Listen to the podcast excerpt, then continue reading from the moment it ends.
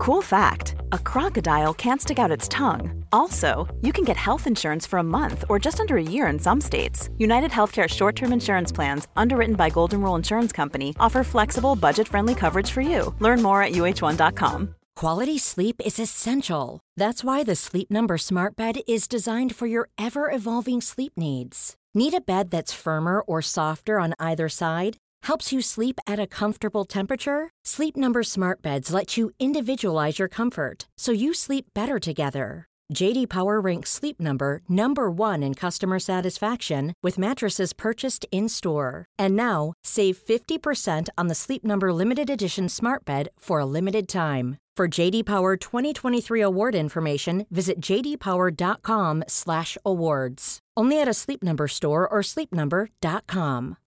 Millions of people have lost weight with personalized plans from Noom, like Evan, who can't stand salads and still lost 50 pounds. Salads, generally, for most people, are the easy button, right? For me, that wasn't an option. I never really was a salad guy. That's just not who I am. But Noom worked for me. Get your personalized plan today at Noom.com.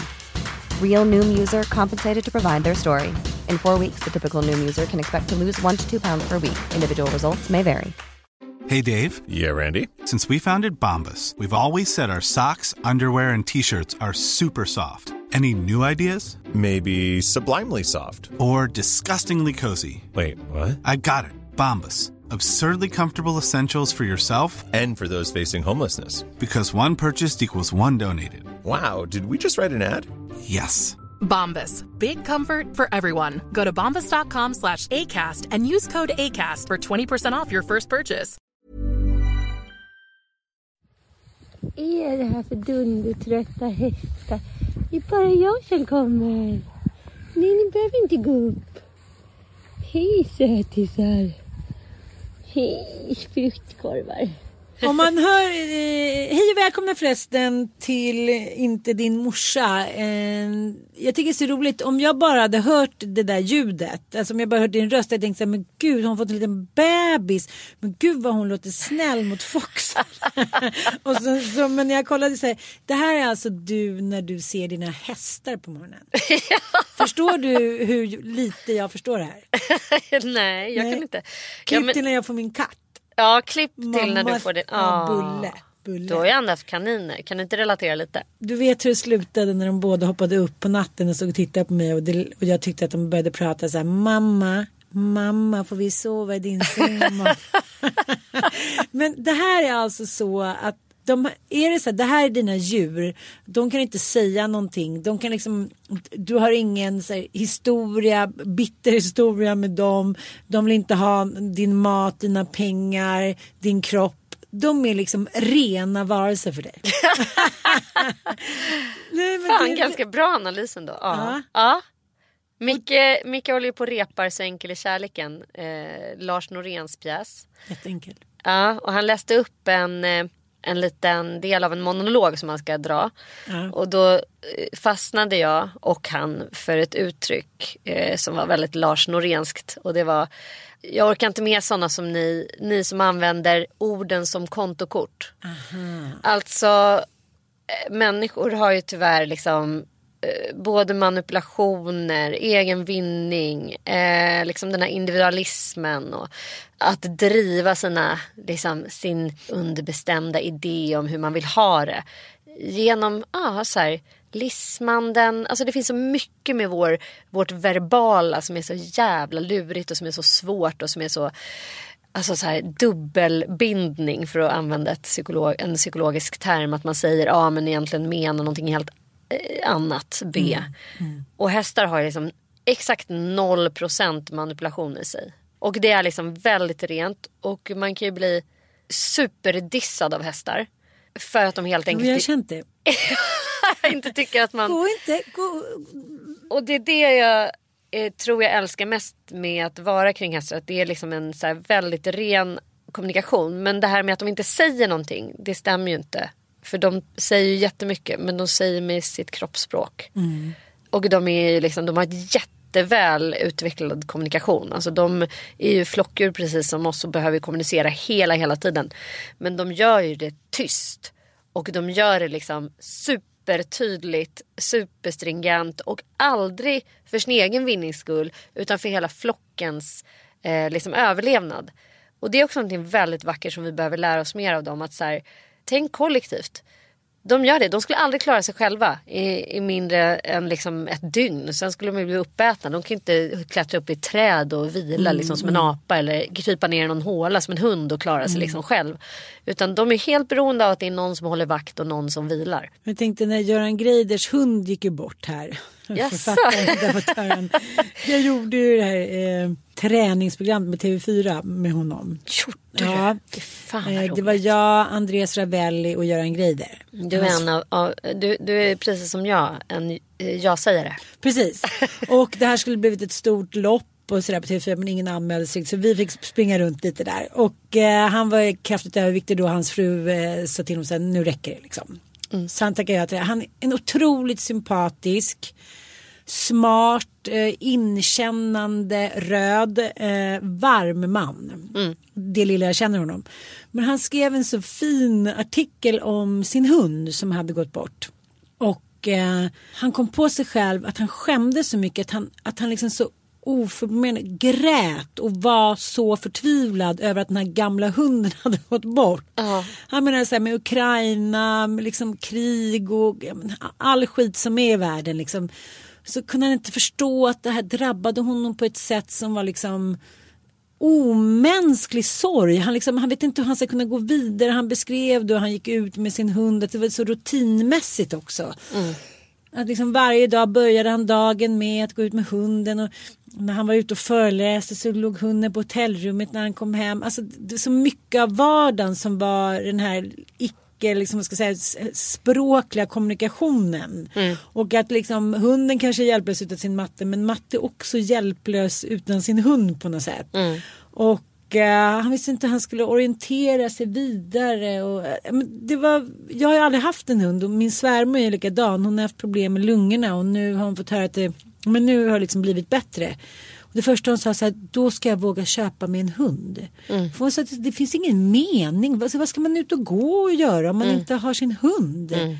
Så att det, djur har ju liksom en ett extrem inverkan på människor. Och, eh, Alltså det finns ju så många studier som visar att människor mår så jävla mycket bättre av att vara kring och nära djur. Och, Mm. och, och vad det beror på, det, där de tvistade lärde liksom. Men, eh, men jag, jag är helt med Göran Greider och din svärmor där. Att så här, det djur hjälper mig mest med det är liksom egen kärlek. För att det man gör med sina djur, och jag, jag tror att det är mamman som har fostrat mig jättemycket till att så här, ja du kan vara hur jävla upp, uppfuckad som helst men hunden ska ut. Förstått? Att det är liksom så här, det är helig mark. Man kan inte börja strunta i sin hund. Då är man ju riktigt jävla... Alltså då, den dagen man inte går ut på morgonpromenad med sin hund. Då får man typ lägga sig in på psyket. Punkt. Det är det sista. Man kan sluta äta, man kan liksom sluta duscha, man kan sluta liksom klä på. Alltså så här. Men hunden ska banne mig ut. Och det sitter ju i på något sätt. Att så här, och det är någonting som i slutändan motar liksom depression i grind. För att eh, rör man på sig och går liksom sin timma varje dag så är det svårt för en depression att få fäste. Och det finns ju också massa studier som visar att liksom motion och den här dagliga så här, och det är samma sak med hästarna. De ramar in. Jag, jag, jag eh, om jag vaknar en dag som nu när hästarna har gått på bete så är det liksom så här. Det enda som behövs göras är att fyllas vatten. I övrigt så sköter de ju sig själva. De går ju bara och käkar där. Men det är liksom mina dagar är ingen det är klart att barnen behöver rutiner men du vet sommarlovet. Det är också det där rutinlösa att man så här äter lite när som helst. Det finns inga ramar, det finns ingen schema. Det finns inget så, här. så det är det jag tycker är så skönast nu. Att det är så här, nu, nu är de installade. Nu är det liksom åtta ska de ha mat och sen ska de ha mat på kvällen klockan åtta och så ska de liksom det är så jävla Människor behöver bra. rutin för keep sane. Ja, det, det, det är så jävla simpelt och det är så enkelt och det är oftast det som så faller ur när man flyttar hemifrån. För man bara längtar bort från alla scheman och alla strukturer och allting så ska man bara få leva la vida locka. Och så är man väl eh, i la vida locka i ett par år och sen bara Åh, jag längtar efter hästar igen som Olga sa ringde nu och bara hon, hon jobbar på ett stall och tar körkort. Och hon är bara så här, så jävla härligt. Jag är uppe klockan sju och bara matar hästarna och mockar och mår så himla bra. Jag vet inte, det är någonting. Jag bara, yes I told you. Keep saying. Jag bara tyckte det var så roligt. Vi var såg räkhäst i fredags. Jag och två mina äldsta kompisar, Åsa och Frida. Men eh, sen hade vi då eh, hyrt ett, liksom ett hotellrum och där vi hade balkong. Och det är så roligt när man är med sina äldsta polare. Hur man direkt är 16 och på tågluff. Klockan halv fem var det bara så här. Stäng av musiken typ. Då hade jag gått och lagt mig och de stod typ och dansade. och så dagen efter skulle jag upp och käka frukost och vi kom upp ganska sent och jag, satt, jag gick lite före för att jag skulle köpa tamponger och så, så hör jag bara att Ola Salo sitter bakom mig. Och vi har ju liksom, men eftersom vi var ute under samma liksom år och man har kompisar som har haft lite flört, ja men du vet, det var ju liksom beröringspunkter. Så har jag ansett så tänker jag så här, here comes the shit typ. Nu kommer liksom, eh, ja men nu kommer Mick Jagger på typ heta bananer så här. Och så ställer han sig upp och sitter och pratar med sin tjej. Men så kanske ska åka till Sicilien då. Och så de sitter och pratar om var. Och så går han iväg. Så har han lite så här mjukisbrallor och lite men papparumpa och lite skit. Det var så här. Ola Salo? Nej. Nej, du, nej du, du är Mick Jagger. Du, eh, och så tänker jag så här vad får det i Sverige som håller liksom den, eh, vad ska man säga, rockstjärnlooken hela sitt liv. Ja. Men jag tänker så här, Harry Styles, han kanske kommer att köra en Mick Jagger-stil hela sitt liv. Men i Sverige är det lite så här, ah, man orkar några år och sen blir det liksom Beppes läshörna på något sätt. Men jag känner mig så här, lite besviken. Jag bara, nej. Inte pappatuttar och liksom lite mjukisbralla utan eh, nej. nej. Den här veckan är vi sponsrade av inga mindre än Green Planet Astronauts. Det fantastiska barnmatsföretaget. Det snabbast växande också ska vi säga. Det som jag tycker är underbart det är ju att det är en kvinna som har grundat det här för moderna hälsosamma barnmatsföretag ska man säga. Green Planets Astronauts slår ett slag för att vi ska lära barn tidigt att ta hand om planeten. Så alla deras produkter, vilket är, vad ska man säga, att det är mellanmålsprodukter tycker jag. Ja, eh, eller att det känns som. Sockerfria, veganska, växtbaserade produkter som ger barn energi och som samtidigt som är som en liten god snacks. Ja, nästan som en liten godis. Hon har alltså också smoothies och det var så alltihopa började. Hon gjorde smoothies hemma i köket hos sina barn på havremjölk och hennes barn uppskattade den här smoothien mer än de smoothies som hon brukade göra.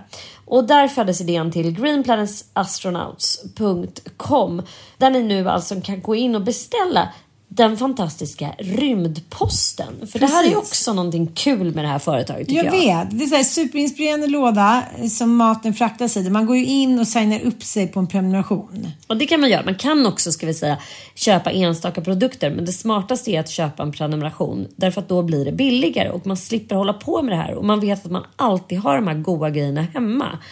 Man behöver inte oroa sig för att det inte ska finnas nyttiga mellanmål hemma. Och det här gäller ju även min Mattias nu som försöker tänka lite på, eh, ja, vikten och träning och så här. Han är ju besatt nu av eh, de här kaka och bananbitesen. Så att de har vi inte fått smaka mycket på. Men mycket av de andra fantastiska produkterna. Och jag tänker att jag pratade lite med Milla. Jag träffade henne, Milla Westerling som hon heter, på ett litet event. Och det, jag sa, varför växer ni så snabbt tror du? Och då sa hon att jag tror att vi helt enkelt erbjuder föräldrarna de produkter och den service som de efterfrågar.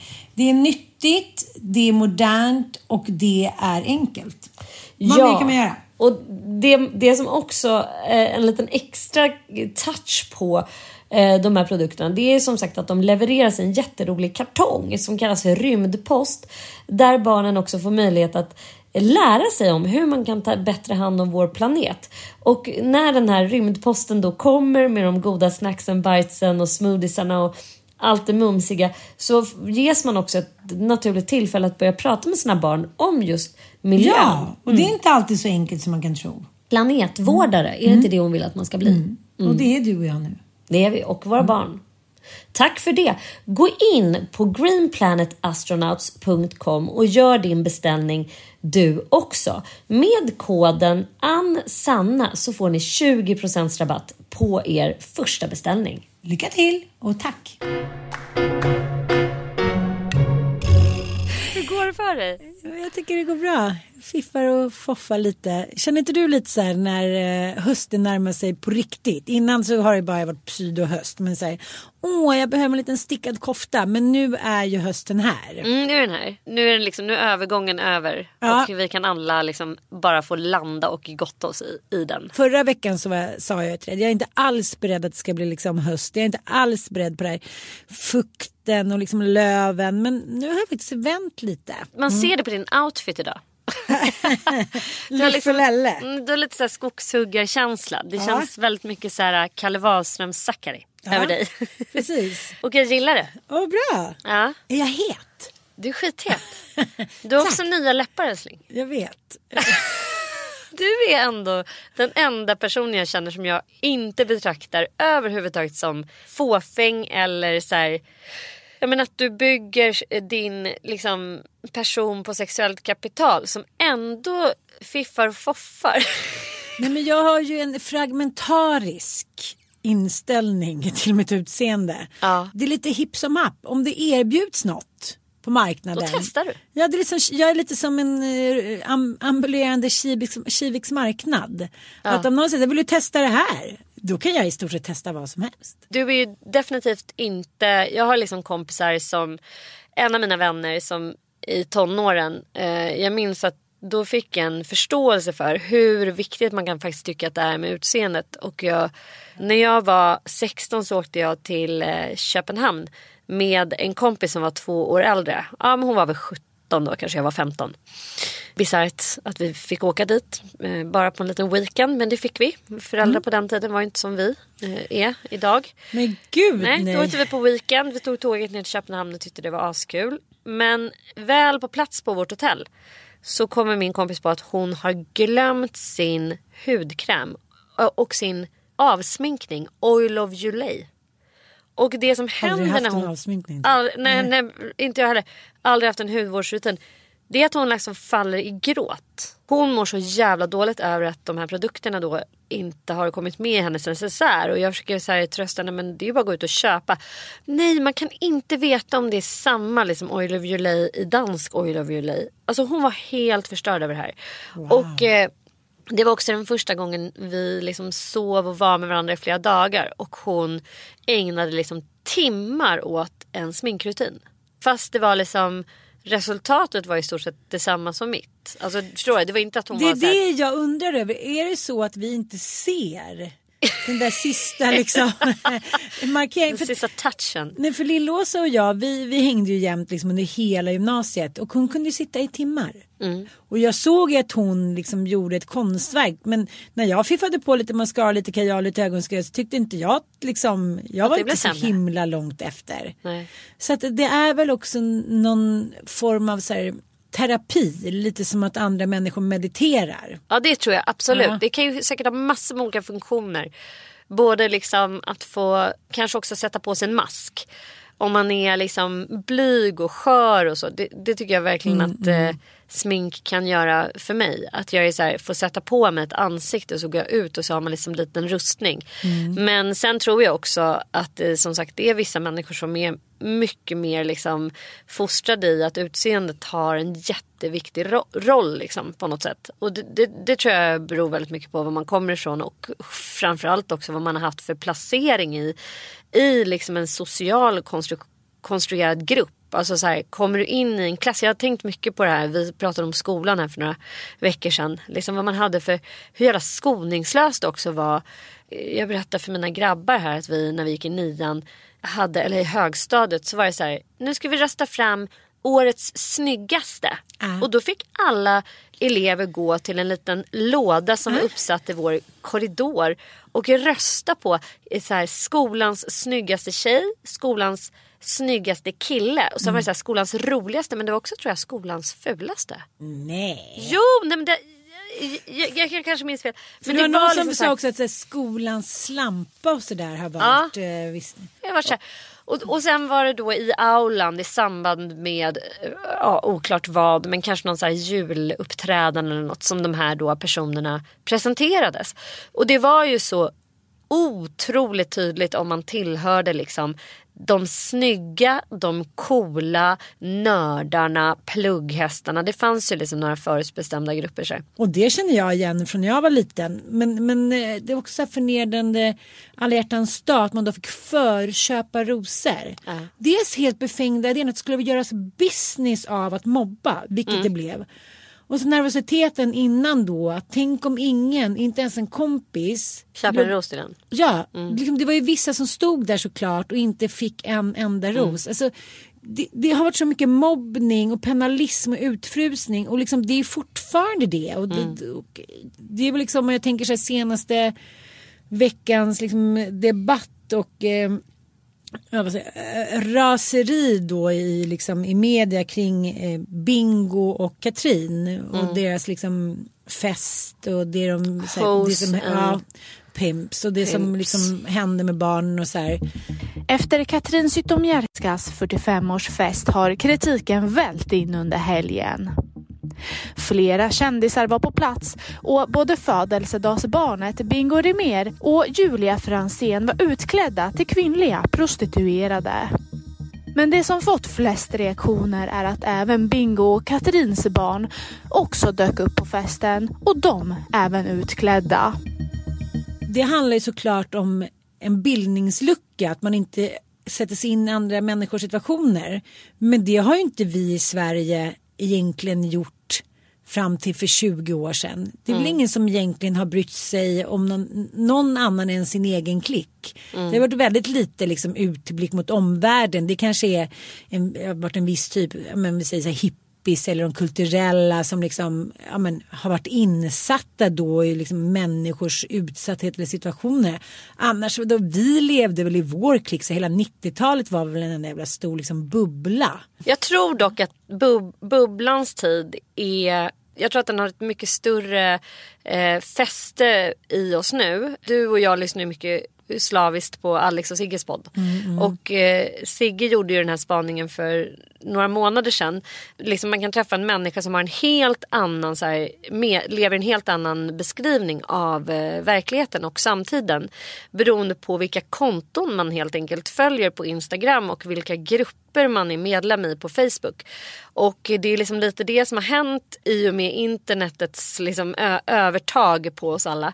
Att vi nu eh, kan kreera och skapa liksom ett mediaflöde som är anpassat efter vad vi tycker om. Alltså den så kallade like-journalistiken. Att det liksom helt plötsligt bara vi följer konton med folk som vi gillar och som delar våra åsikter och så stärks liksom den här gemensamma... Alltså jag tror att drivkraften för oss människor, den primära drivkraften det är ju att få vara med och få känna att man är en del av ett sammanhang och det som du pratade om förra podden liksom känsla av sammanhang och internet är ju mästare på att skapa det att man får Ja. känna man är så här, nej men jag är med i den här lilla gruppen på Facebook vi som gillar hundar då är man liksom det här är mina vänner inbillar man sig det är vi mot världen vi har samsyn på det här med att äga hund och så här. Och har man inte det längre då, då, då är man inte med i den gruppen. Då kanske man hoppar in i en annan hundgrupp där det är liksom en... Så att till och med i hundgruppen skapas det små subkulturer. Liksom, ah, det är vi som klickertränar bara hundar. Eller det är bara vi som har liksom labrador retrievers här. Då går man in i labbgruppen. Och så så vi är liksom inbubblade och, och jag tänker på det också. Att så här, det är, färre och färre, även jag såg en nyutkommen undersökning som visar att mediekonsumtionen har ökat sen pandemin. Och det är framförallt public service då eh, som har ökat. Att folk liksom i oroliga tider lyssnar mycket på eh, P1 och P4. Men också eh, DN har ökat. Liksom. Eh, så seriös media, eller vad man ska säga, så här, GAM-media har då fått ett uppsving eh, under pandemin och det har hängt i. Vilket ju eh, liksom, det är lite spännande tycker jag. För det tror jag gör att vi alla kommer få en lite mer eh, sam... Alltså en mer delad syn på vad som faktiskt eh, händer. Men i övrigt så är det ju så att och, och det är ett projekt som jag har haft under veckan bara för att jag har känt att så här, jag tycker det är så obehagligt på något sätt att jag, jag och mina söner, vi har en helt, helt jävla olika idéer om vad som händer i världen och livet. För de har så här Andrew Tate, massa konstiga komiker som de följer. Massa så här manliga, de håller på så här. Jag bara, varför håller ni på att ta kallduschar hela tiden? Varför ska ni hålla på med kallduschar? Nej men då håller de på att följa så här jättemycket olika. Bara helt plötsligt ska de basta och ta kallduschar för de håller på att följa massa boxarkonton. Och, alltså förstår du, de lever liksom en helt... Och de, när man är så mycket på internet så är det som att de lever liksom i en parallellvärld. Och jag håller på med så här, dahlior, hästar, hundar och sen eh, människor som har ungefär liknande åsikter som mig själv. Så att jag gick in och började följa då Jimmy Åkesson på Facebook.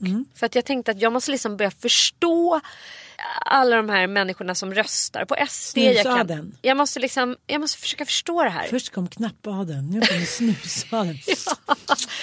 Nej, men liksom, jag måste förstå det. Jag har också börjat följa liksom, opinion, alltså tänkare som, som har diametralt annorlunda liksom, ja men typ Aron Flam-människor och, och sådana. För att få in lite grann i mitt flöde som inte bara rimmar med mig, mig, mig och eh, se om man kan liksom få någon typ av samsyn, att man inte bara ska ställa sig i opposition, att leva i den här jävla dikotoma världsbilden där det är liksom, det är vi och dem. Utan så här, nej det är alla vi tillsammans och vi vill liksom se på, på Sverige utifrån olika liksom, perspektiv. Det är som att titta på en elefant och så tittar man liksom, vissa eh, lägger all fokus på snabeln och tror att det är snabeln som är problemet. Och någon tittar liksom på svansen. Jag tror att det var någon schizofreniforskare som sa att liksom schizofreni är elefanten och så bara en forskare, men då har man liksom forskat på typ ett litet hårstrå mellan elefantens liksom pungkulor och tänker att det här är svaret på lösningen på schizofrenigåtan. Jag tänker också så här att det blir så det blir så snävt att tänka att liksom det är vi och dem. För om du sitter till exempel på en middag eller på ett bröllop med hundra personer. Då är det så idag rent statistiskt. Nu det rör man sig i olika klickar och många på landet liksom ute i mindre orter har ju röstat på Sverigedemokraterna. Så, så det finns ju en geografisk liksom utskickning också. Men då är, så här, då är 20 personer de som är där, kanske fem av dem där vid ditt bord är då Sverigedemokrater. Och det kan ju inte du liksom pinpointa inom loppet. Det kanske aldrig tänkt. Du kanske tycker att det här är de skönaste människor jag någonsin har träffat. Men så kanske någonting har hänt i ens liv eller man har blivit utsatt på något sätt. Och det, som du säger, det är stor skillnad hur vi har röstat mellan liksom land och stad i år. Och det, det är ju jävligt dumt att vi liksom fjärmar oss från varandra. Eh, väldigt många förstagångsröstare har röstat på Sverigedemokraterna. Eh, de är unga, de kanske liksom känner så här, vadå, det finns ju typ inget framtidshopp. Det finns inga Stolares, det finns liksom, ja, man ser en bild som kanske är ganska ung att se. Man ser allting väldigt svart och vitt. Och vi fick ju båda eh, ett mejl här av en eh, lyssnare. Som tyckte att vi var liksom lite världsfrånvända, lite bortskämda, lever liksom i någon skyddad verkstad och, och tror att liksom alla i Sverige har det ganska bra så vi ska sluta vara så jävla liksom bortskämda eller katastrof eh, ha sånt katastroftänk liksom. Eh, det är ju lite så vi har uttryckt oss kanske att Ja. liksom kom igen. Eh, nej Våra och det är ju barn och jada Ja. jada.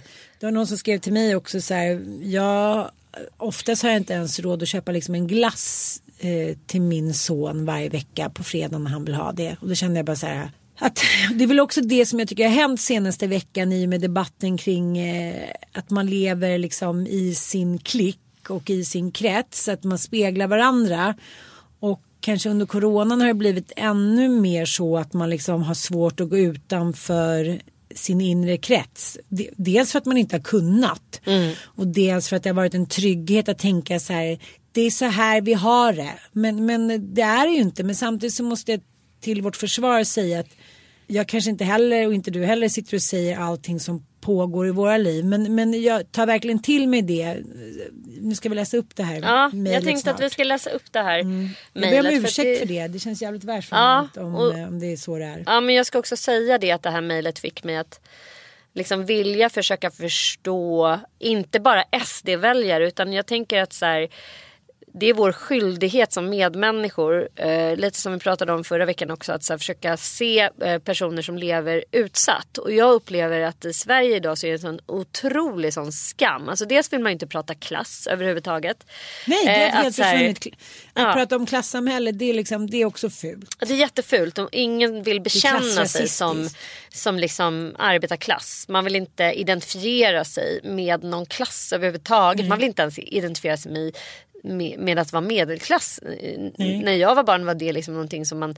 Fint. Ja, det var någonting fint. Men nu är det någonting som är Vi lite såhär, nej men då är jag såhär svenne typ. För att Ja. de, det vi har en sån jäkla växande stor medelklass i Sverige Den idag. Så då är, över. ja, då är inte det någonting inte det coolt att vara. Liksom.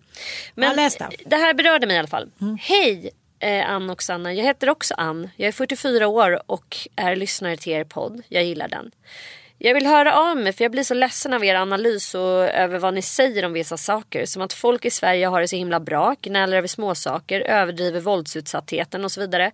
Jag hör det inte bara från er utan i många poddar och debattforum. Och varje gång jag hör det så får jag ont i magen och tårar i ögonen.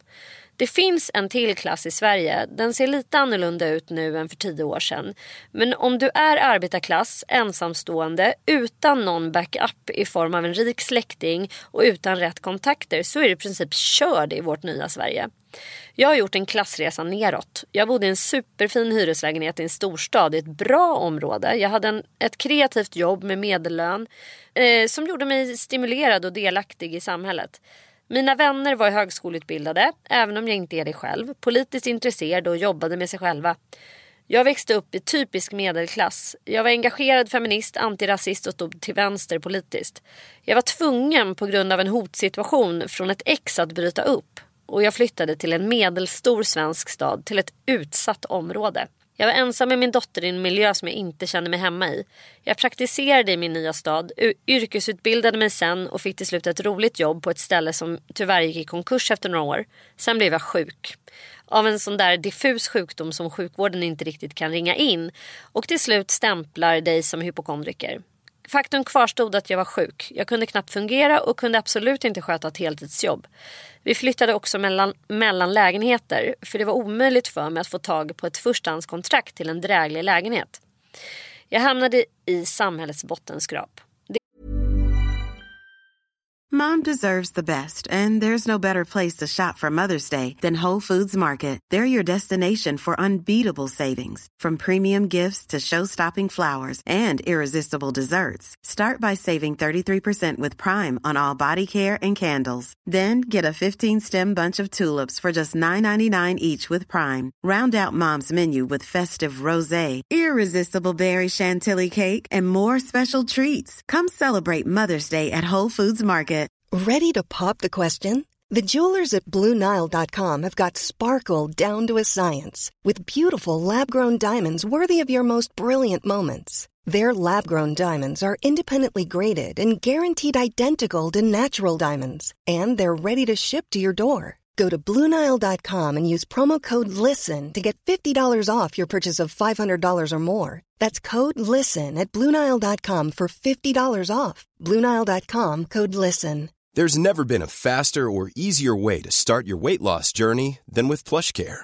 PlushCare accepts most insurance plans and gives you online access to board-certified physicians who can prescribe FDA-approved weight loss medications like Wigovi and Zepbound for those who qualify. Take charge of your health and speak with a board-certified physician about a weight loss plan that's right for you. Get started today at plushcare.com slash weight loss. That's plushcare.com slash weight loss. plushcare.com slash weight loss. Cool fact a crocodile can't stick out its tongue. Also, you can get health insurance for a month or just under a year in some states. United Healthcare short term insurance plans, underwritten by Golden Rule Insurance Company, offer flexible, budget friendly coverage for you. Learn more at uh1.com. Det har hänt att mitt barn har fått somna hungrigt. Det är extremt dyrt att vara fattig och utan kontakter. Du tvingas gå med på ockerhyror, kostnader kring en flytt är svindyr och så vidare. På ett ställe där jag bodde hände följande under en ettårsperiod. En bil sattes i brand på parkeringen bredvid oss. Min dotter blev nerknuffad och några tog hennes nya cykel. För varje år som eh, gick så kände jag mig mer och mer misslyckad, avskuren från en känsla av sammanhang och fylldes av vanmakt. Jag kunde inte och kan fortfarande inte komma loss från min situation. Jag sitter där jag sitter. Min stora dröm har varit att skapa ett tryggt och mysigt hem där vi kan stanna så länge vi vill. Jag tvingades flytta runt som barn och har tyvärr utsatt mitt eget barn för samma sak. Jag har hela tiden kämpat för att ge mitt barn en trygg uppväxt och en bra barndom men inser nu till min stora sorg att hennes barndom är över. Hon är 16 nu och jag lyckades inte. Jag blev ihop med fel man. Sen gick mitt liv i en spiral neråt och jag har inte klarat av att vända den utvecklingen. Och jag lyckades pricka in detta samtidigt som den svenska välfärden överbelastades och skyddsnätet, som alla som inte behövt det tror finns, monterades ner. Jag hade en trogen positiv syn på myndigheter och samhällets hjälpinsatser innan jag själv var i behov av dem. Det finns ingen hjälp för mig. Jag är för högfungerande, det vill säga jag har inget missbruk och ingen psykisk sjukdom. Och visst fattig, men eftersom jag har en gammal bil och hund som varit mitt stora stöd i allt detta så måste jag göra mig av med dem om jag skulle få pengar. Nej, SOS ger inte hjälp att hitta bostäder till barnfamiljer. Har du en bostad kan du möjligtvis få hjälp till hyran men du får inte hjälp att få en bostad. Hur det känns när en nyanländ eh, familj glider förbi bostadskön och tar en fin lägenhet med uteplats på en trevlig gata. Det får jag inte säga för då är jag rasist, eller hur? Hade jag bott kvar i eller flyttat till ett bra område så hade jag haft kvar min generösa syn på invandring. Jag önskar att alla som slänger sig med skällsord för de som vill strama åt invandring skulle leva under sex månader i ett utsatt område och skicka en lintott till en skola där. Jag tror att den underklass jag tillhör nu för tiden hade det svårt även förr i tiden. Men med den befolkningsökning som blivit på så kort tid så är vi fullständigt körda. Det tryck som är på bostäder, hur myndigheter har förändrats från hjälpinstanser till kontrollorgan, skolans förändring, köer till all form av vård med mera. Därför kan personer som ert hatobjekt Katarina Janouch ge mig en liten känsla av upprättelse när hon berättar om upplevelser som liknar mina. Det som suddas ut av de rumsrena debattörerna. Och sluta säg att vi har det så bra i Sverige, snälla.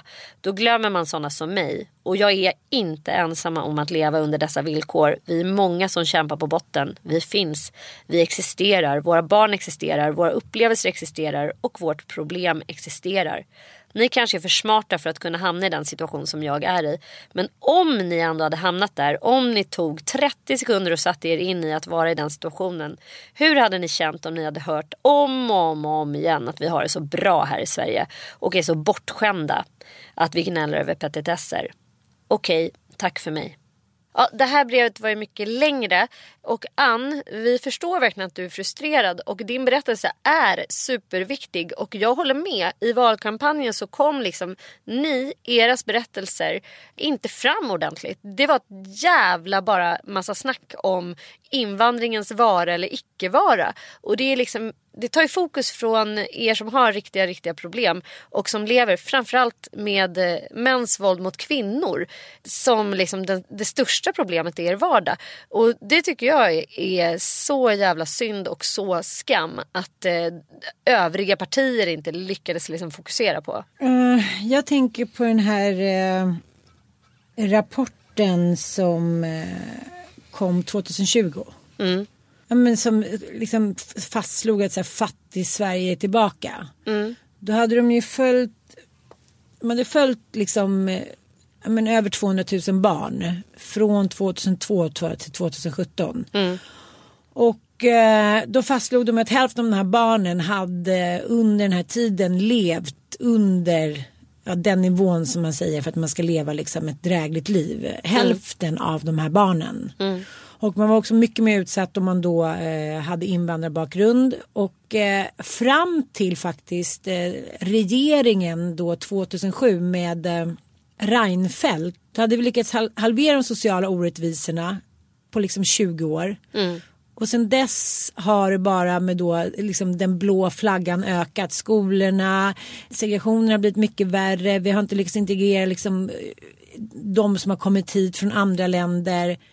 Vi har liksom misslyckats så jädra fatalt med allting som heter liksom, integration i det här landet. Och eh, det här gäller ju inte bara människor med, barn med utländsk bakgrund, det gäller ju även svenska barn. Liksom.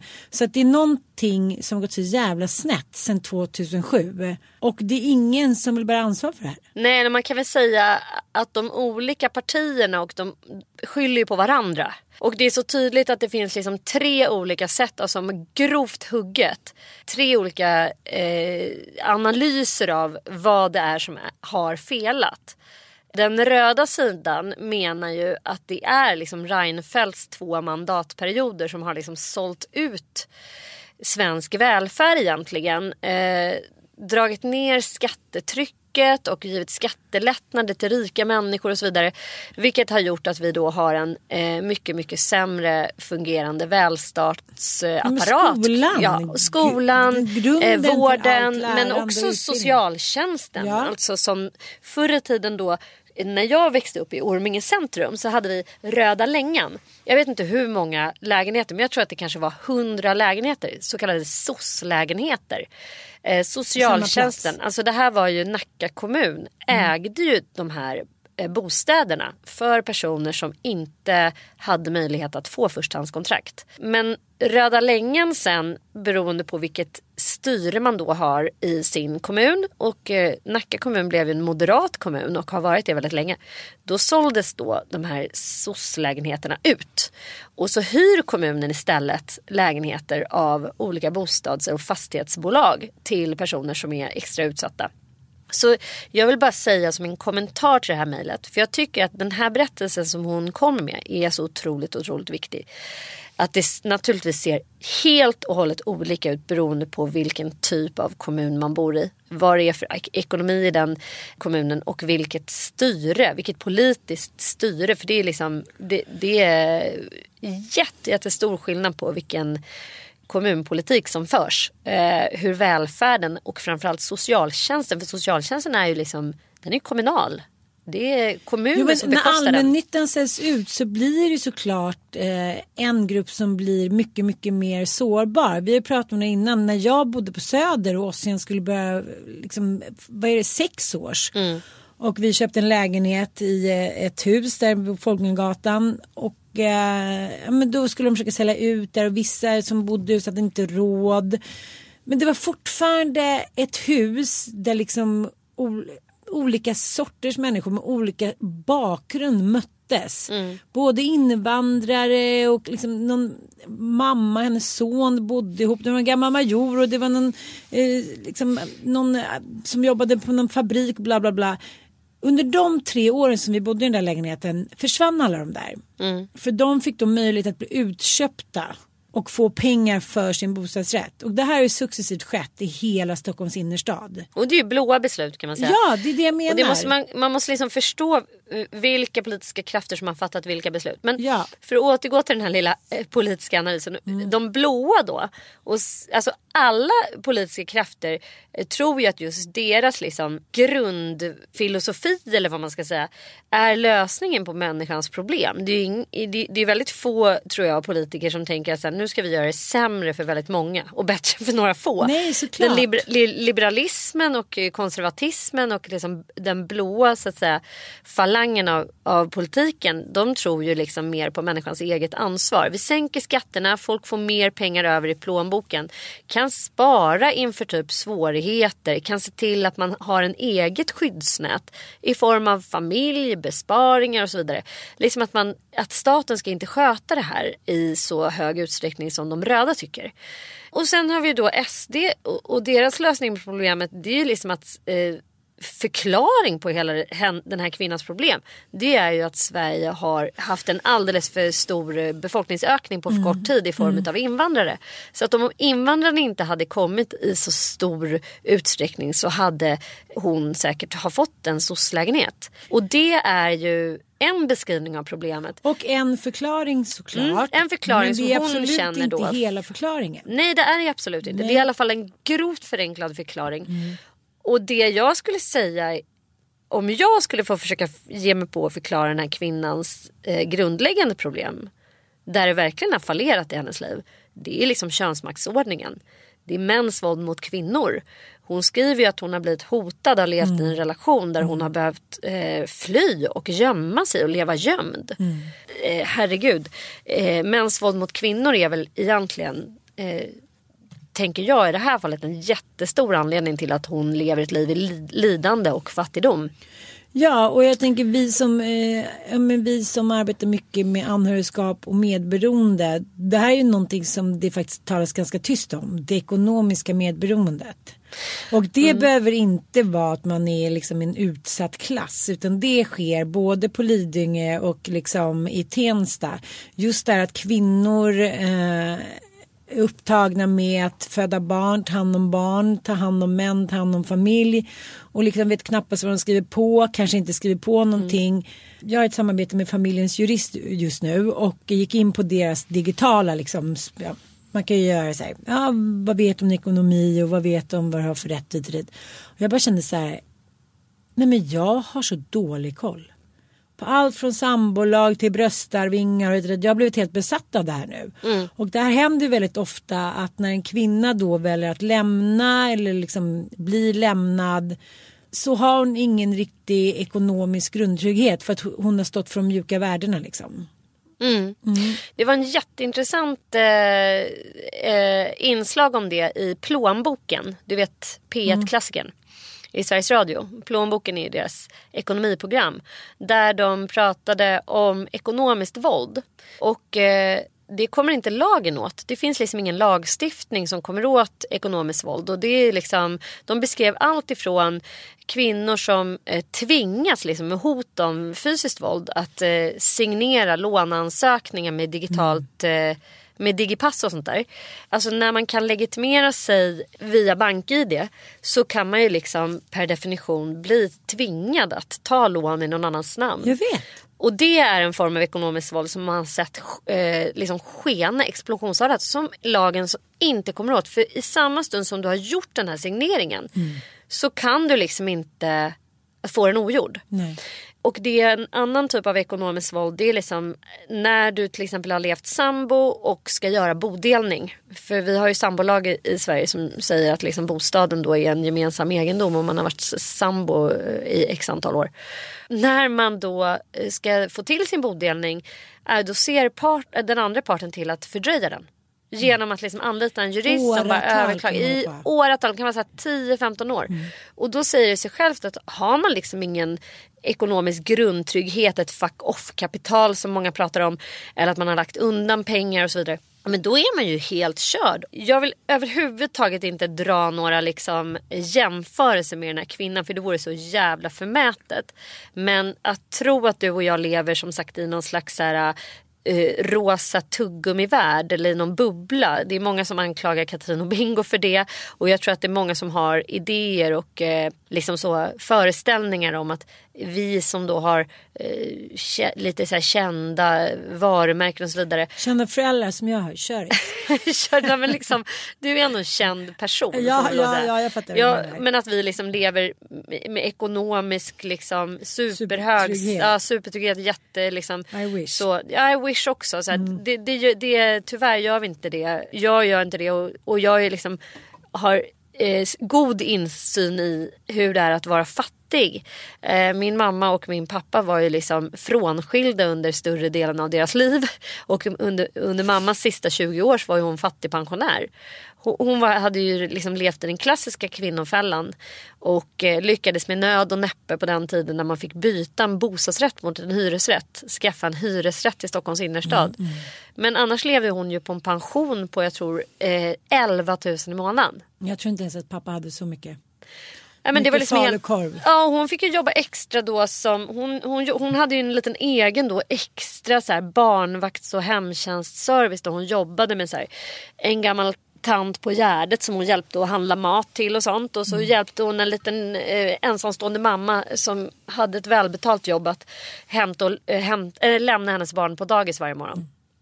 Så liksom, min mamma var verkligen inte en Ja, välbeställd men min pappa också. person. Han, han hade det ju bra ekonomiskt eh, när mamma levde och de första åren efter det. Mm. Men sen så eh, lyckades han ju inte liksom behålla vare sig mammas och pappas lägenhet som han då eh, ja, efterlämnade, ja, efterlämnade då för någon knapppeng till sin sambo som inte ens stod på kontraktet och sen blev det en månad senare bostadsrätt. Så han blev ju superlurad. Mm. Och har bott, bodde i en etta då i Katrineholm och han sålde även till underpris då vårt sommarställe till den här kvinnan också. Så att hon eh, har det ju bra. Eh, och det här måste också gå in på den psykiska ohälsan och jag tycker det här är så spännande för Krickelin som vi tycker så mycket om som eh, är en profil på eh, Instagram och ja, blogg hon, hon, har gjort liksom, hon designar grejer och skrivit böcker och har, Älskar henne. Ja, älskar hon så underbart ställe liksom i Frankrike som hon, ja, lägenhet som hon skriver om. Så här, hon, hon framstår som att hon har ett väldigt bra liv. Men jag läste ett blogginlägg av henne häromdagen. Eh, för jag har börjat, så här, börjat laddat ner en app då där jag ser över min, eh, min vardagskonsumtion. Då, då berättar hon att när hon var 16 år så blev hon kär i en kille. Ja, Men hon hade en bra uppväxt liksom, i en småstad. Pappan var, eh, han slammade upp bajs och kiss.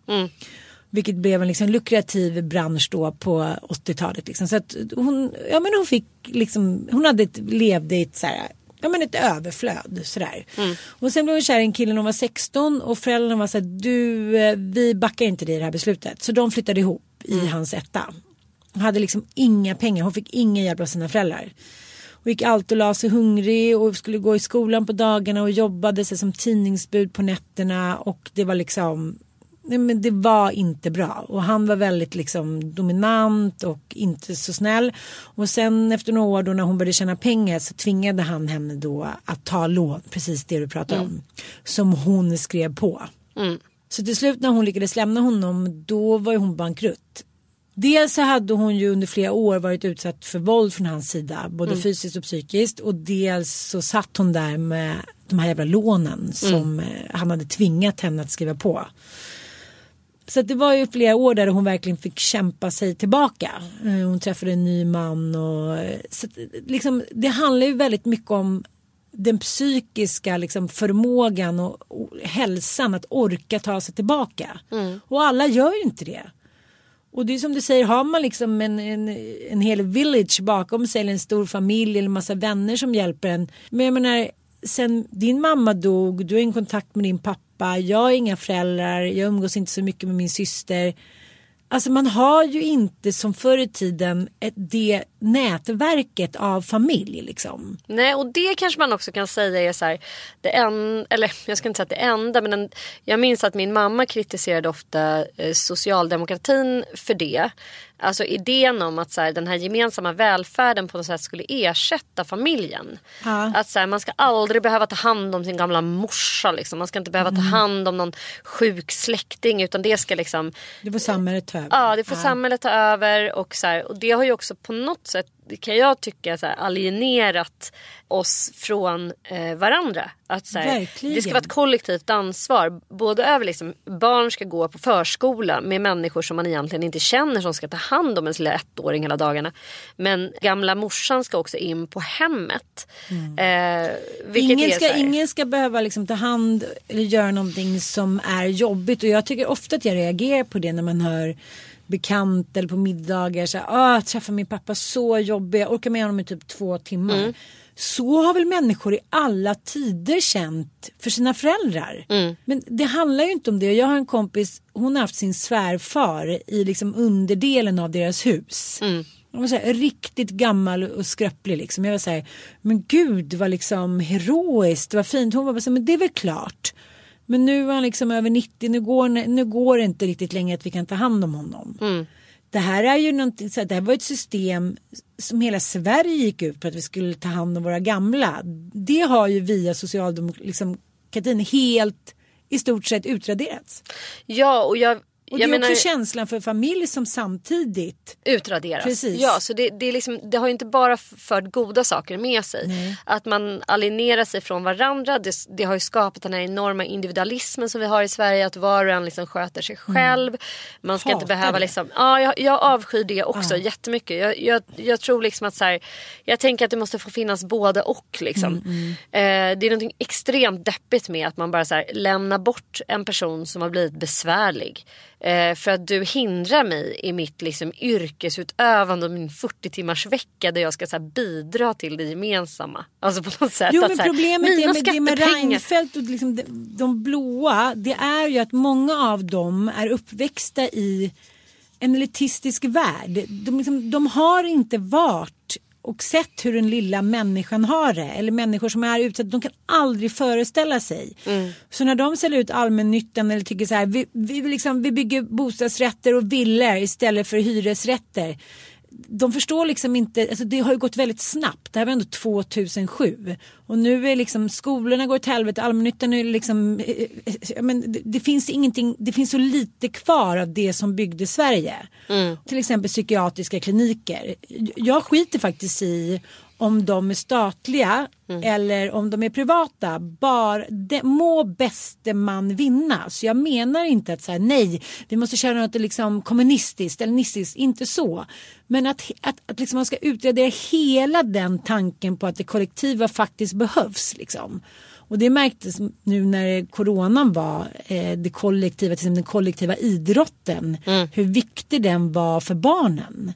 Att så, ha någonstans att gå, ett sammanhang, att röra på sig. Och eh, det, hände också, det har också hänt mycket just med kollektiva tanken att barn slutar röra på sig för det är ingen som orkar liksom ta hand om det här gratisjobbet. Alla måste liksom känna stålar. Varför ska man hjälpa andra? Och jag tycker det där är väldigt utbrett. Jaha, vad ska jag hjälpa till för? Vad ska, mm. Och nu med, med det här valet så kommer det ju eh, fortsätta den utvecklingen förmodligen. Fast vet du, där blev jag lyckligt eh, liksom över. Det, det är också en tro jag har haft att de ideella krafterna så att säga håller på och så här, eh, ja det finns inga som vill liksom jobba gratis på en bygdegård längre och sånt där. Men det stämmer inte. Det är, finns en undersökning som visar att så här, 40% av alla svenskar eller något sånt där eh, engagerar sig ideellt i någonting. Vilket är helt fantastiskt. Och det är så här, he, hela Sverige bygger väldigt mycket på ideella krafter. Framförallt när det gäller idrottsrörelsen. Och det, det är så, här, så jävla stark och stor tradition här. Att det inte ska behöva kosta någonting att idrotta. Det ska liksom alla människor har råd att göra. Men det man kan se som en trend i storstadsområden och som jag i alla fall kan se. Det är liksom att så här, nej då ska man inte gå på den så här ideella eh, typ dansklubben utan man ska gå på den där dansskolan som kostar jättemycket pengar. Hatar Bamsegympan. Ja och Hatar där det liksom är så här, helt plötsligt så köper man typ ett gymkort till sin unge istället för att de får gå på en boxningsklubb där det finns ett gym och där det kostar så här 500 spänn per termin att vara med. Det är liksom så absurt och det handlar jättemycket om status och, och det tycker jag är en stor skillnad från när vi eh, växte upp. Att liksom det här utbredda statustänket det var liksom lite fult på vår tid. Gå på Det är bara så här, tennis är du nu för tusen krån per gång.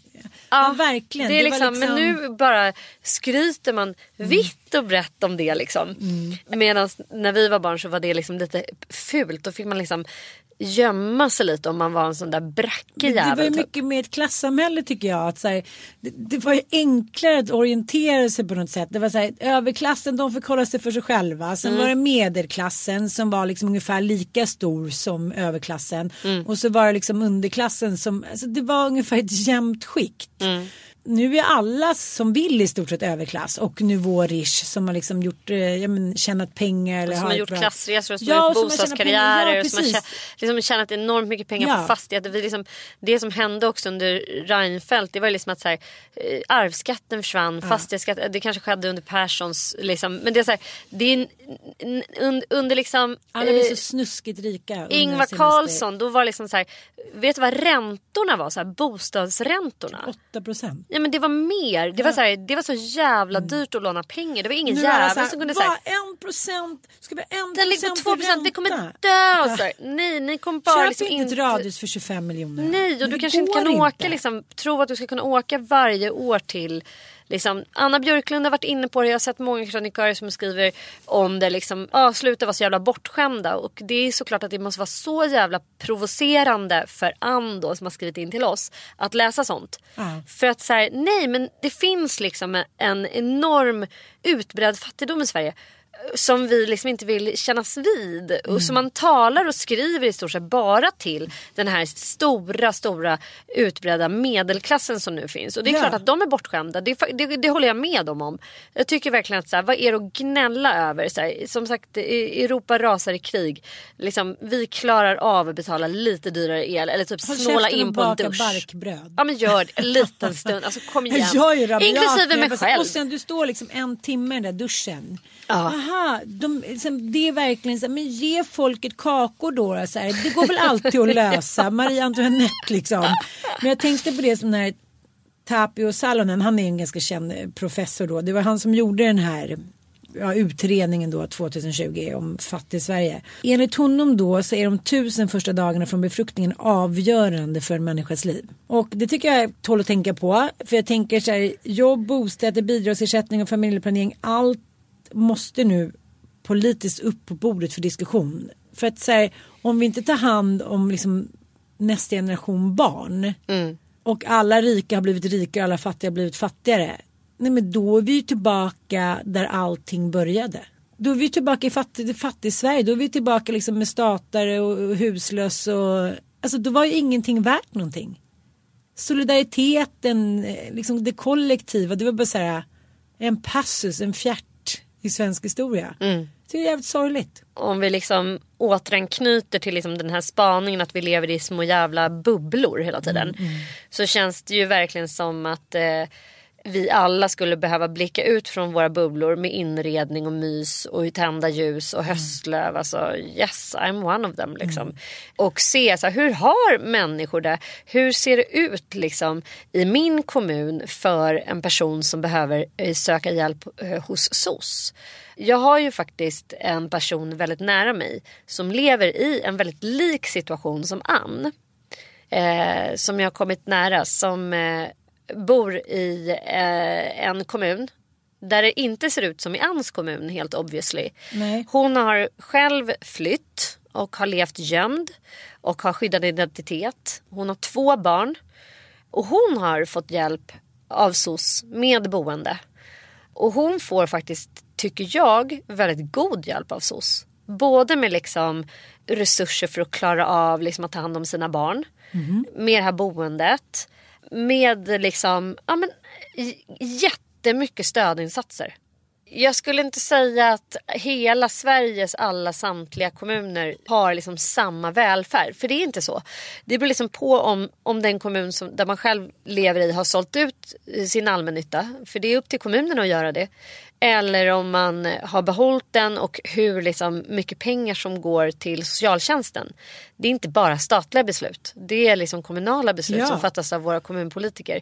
Så det Flytta tror jag är till någonting... rätt kommun. Ja, men ja, alltså, obehagligt nog så vet jag människor som är så här, skulle aldrig kunna flytta från till exempel Nacka kommun som har en väldigt, väldigt väl utbyggd eh, när det gäller skola för barn med funktionsvariationer och NPF-diagnoser. Att så här, de är tydligen kända i Sverige för att liksom kunna erbjuda barn med olika typer av ja, svårigheter väldigt, väldigt bra hjälp. Och att det, är så här, det kommer inte på fråga att flytta liksom, till någon annan eh, typ kranskommun. Det går inte. Vi kan Men vadå, det är samma sak när vi är ute och föreläser. Mm. När människor kommer fram så de har inte fått någon hjälp överhuvudtaget och andra har fått gå liksom ja, men fått hjälp Nej, men skoja inte. Ja, nej, men Det- alltså, det, ja. de, vissa, vissa kommuner säger anhörigskap, vad menar ni? Nej, vi har ingen an- Är det personer som jag är liksom anhöriga till gamlingar? Typ? ja, nu tycker jag det är lite taskigt av mig att jag använder dalmål för där har vi Ja, faktiskt och jag kör någon jämtländsk dialekt och de har en skit, skit väl utbyggd eh, liksom, anhörigvård. Nej men så är det och det tror jag är många i Sverige faktiskt, kanske unga människor framförallt som inte förstår att vi har ju kommuner, regioner och sen har vi staten liksom. Och egentligen är kommunpolitiken det som eh, drabbar liksom, oss mest i vardagen. Eh, Det verkar bli rött i Stockholm. Det verkar bli rött. Ja det verkar det. det, kom, det, det. Jag tror att det kan vara för att det faktiskt hände. Bara en sån där simpel grej som att barnen fick gratis busskort över sommaren. Och datorer. Ja, men också så här när de blå kom då var det plötsligt så här indraget. Ja. Då var det inget kollo. Nej. Nej. Och Nej, folk vet. är så här, jo jag vill ha kollo. så Nej, bara, såna där små, väldigt så här Mm. vardagsnära beslut som är så här jättesymboliska. Men ja, stort tack för att ni lyssnade. Mm. Även denna vecka. Puss och kram. Puss och kram.